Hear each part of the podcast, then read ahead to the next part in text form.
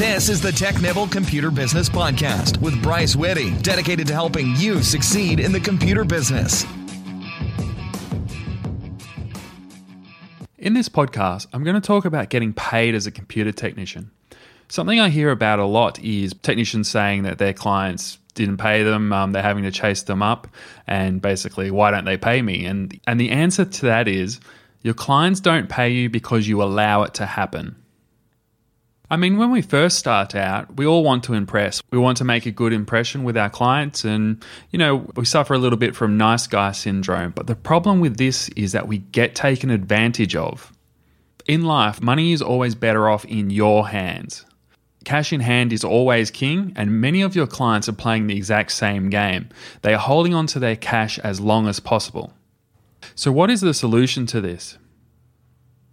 Here are my rules in getting paid by residential clients in order of preference. So if they bought the computer to me, then they simply just don't get it back until the work is paid in full. However, if you're at their house, you lose a little bit of that leverage. So always get them to pay cash before you leave the house. Ideally, this is the best option. If they don't have cash, get them to pay via credit card.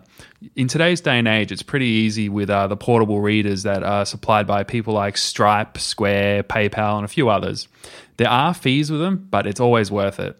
And if the fees do bother you, just increase your prices by 5% or so to cover it. It's the cost of doing business. If they're paying by anything other than cash, get them to sign a work order to say that they're happy with the work. If they do something like file a chargeback with the bank, you can show a signed work order to say that they approve the work and they were happy with the work. If you need a work order template, you can find one in our Computer Business Kit. Only accept checks if you've done work with them in the past and they've previously paid and been pretty decent.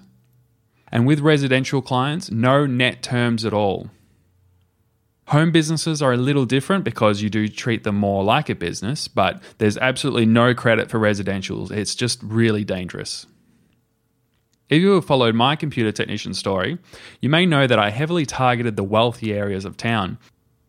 In my early days, I was a little more lenient with the wealthy residential clients because they are good for it. And I say that with air quotes. It is not a good idea to assume that you'll have no problems getting paid by wealthy customers. In fact, the most money I lost to a single client was the wealthiest one of them all. People appearing to be good for it doesn't actually make them less of a liability, it makes them more of a liability. They're often leveraged up to their eyeballs and have no liquidity. So be careful there, don't trust anybody. For business clients, you do have to treat it just a little bit different. Again, cash is always preferred, it's the absolute safest, best option. Card is next, similar to what I mentioned before with Square, PayPal, Stripe. If they must do check, and some businesses will actually only operate with check, so sometimes you do have to accept them. Make sure you have a signed work order. If they don't pay me, then I can forward them to debt collectors and then use the work order as proof. And if you must do any terms, the terms are 14 days.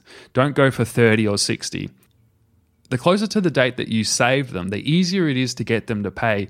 When you help them out long in the distance 60 days ago, then they seem to forget the bind that you actually got them out of. So it's much easier to get paid closer to the date.